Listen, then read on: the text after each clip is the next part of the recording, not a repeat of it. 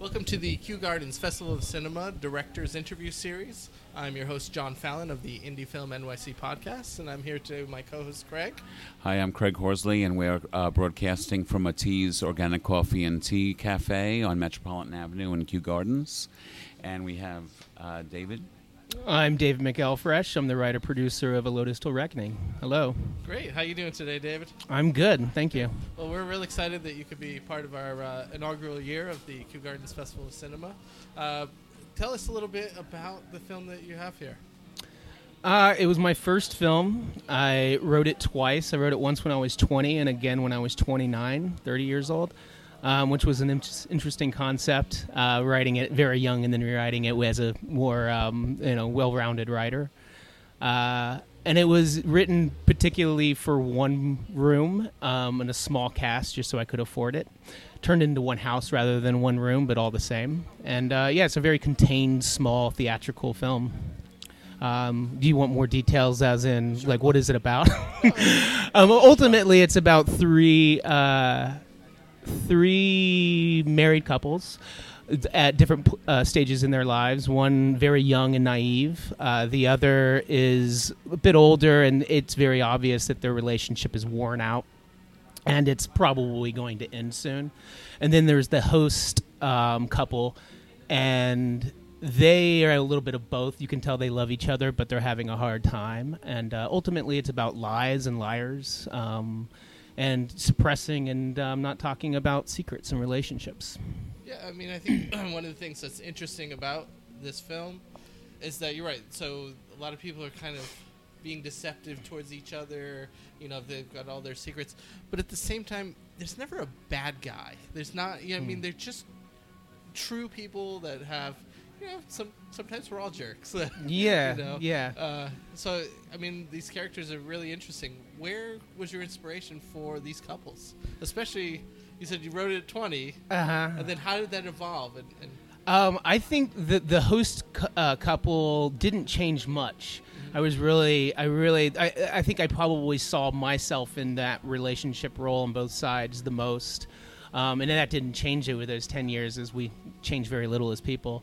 Um, and the other, I just wanted to make sure that there was a large dynamic difference between the host couple and the other couples. And the easiest thing to do is just create extremes, and that was that just fell naturally as a very naive young couple, and then the extreme of that, which is uh, just an angry, upset um, couple that likes to yell at each other all the time. So is that how it evolved? Did you add the other couples later, or no? They were always there. There was a bit of a difference. There was. It started with a dinner party at twenty, and then there was a phone call from the father who was coming to town, and uh, he claimed that the mother just died, and Gabe, the lead, uh, the host of the party, um, he hasn't seen his father in 20 years, and there was a reason what he see. And I threw all that out and just wrote the dinner party instead, sure. which I thought was a lot more unique and or interesting. Although the one small thing that did, there is a moment in the end of the towards the end of the film where um, there's a big secret revealed about um, Gabe's little sister and why he didn't talk to his parents. Uh, that Shelby, her uh, his uh, wife, reveals to the rest of the gang, mm-hmm. um, and that came that was part of the original storyline. was the uh, reason why it took so long financing, or or what took so long to go from twenty to twenty nine? I just I just stopped making. I, I I went to school to make films. I wrote that in film school and um, ultimately I just graduated and didn't. I walked away from making films. Mm-hmm. Um, so it took a while to realize that hey, I'm not going to be happy unless I make movies. Um, that was that absence of time.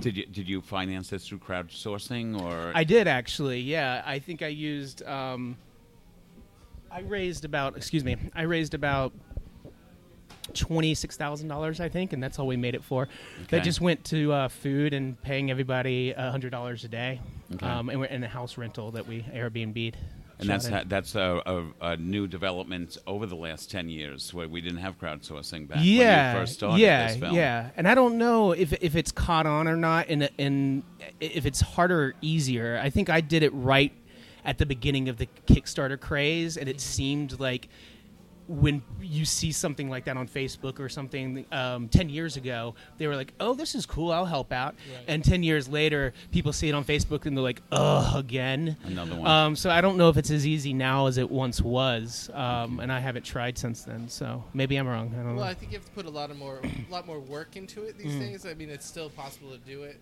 but it's just the problem is like anything. There's just uh, too much of a glut of Yep. uh, you know every a lot because of you know the ease of making films and all that. You know, it's just a lot more opportunities to make films. Right, makes sense. And then uh, there's more more people needing to raise money. So Right. right. uh, everybody's got their hand out. It I, seems. I'm s- I'm a little scared and and um, timid uh, when it comes to doing it again. I I think I, I, I did it once. I uh, exhausted that source, and I don't know. Um, maybe I shouldn't feel this way, but I feel bad about harassing people for money again. right. Sure.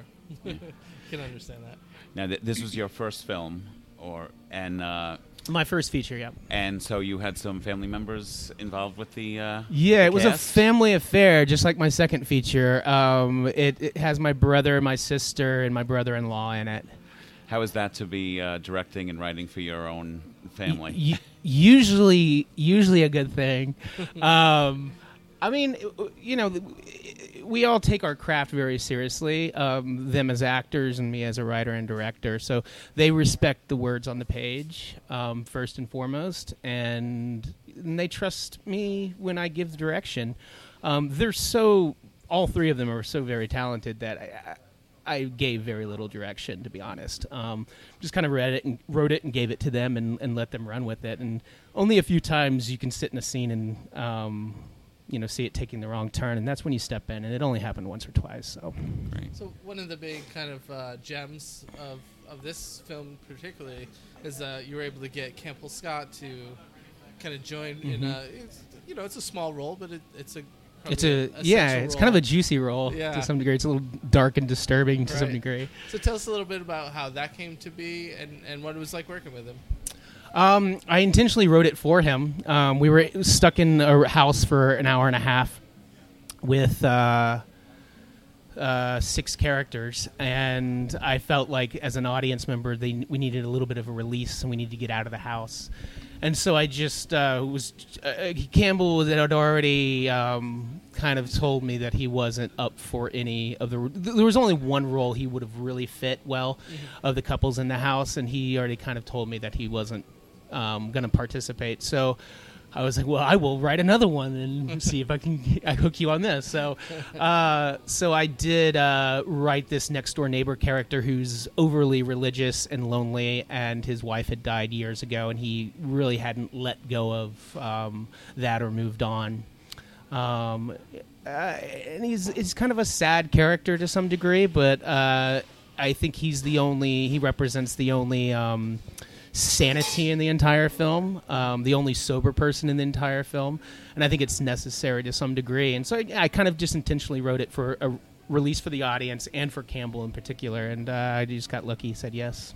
And did you you already had a relationship with him? Yeah, he's married to. He's my brother-in-law. He's married to Kathleen McElfresh, my sister, who's the lead, um, the hostess wife of the uh, party. Oh, that's great.